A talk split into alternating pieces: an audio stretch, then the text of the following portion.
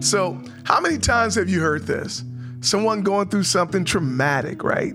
Whether it's physical, spiritual, or financial.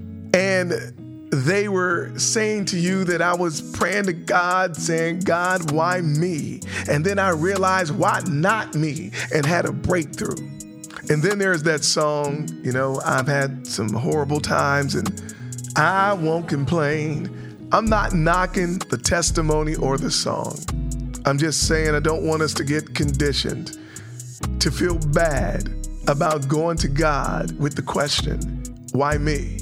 I remember telling this guy, God don't hear complaints, God hears prayers. And he was like, Busta, that was good.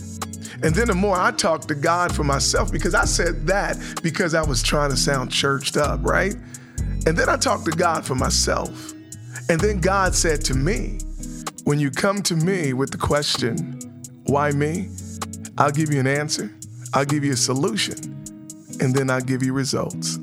Doesn't that fall in line with ask and it shall be given, or knock and the door will be open? All that falls in line when you ask God, Why me? God will give you that answer. He'll give you a solution or solutions. And then God always give you results. And I'll leave you with this. The next time you see something amazing happening and it's not happening to or for you, go ahead and ask God, why not me? God will give you an answer.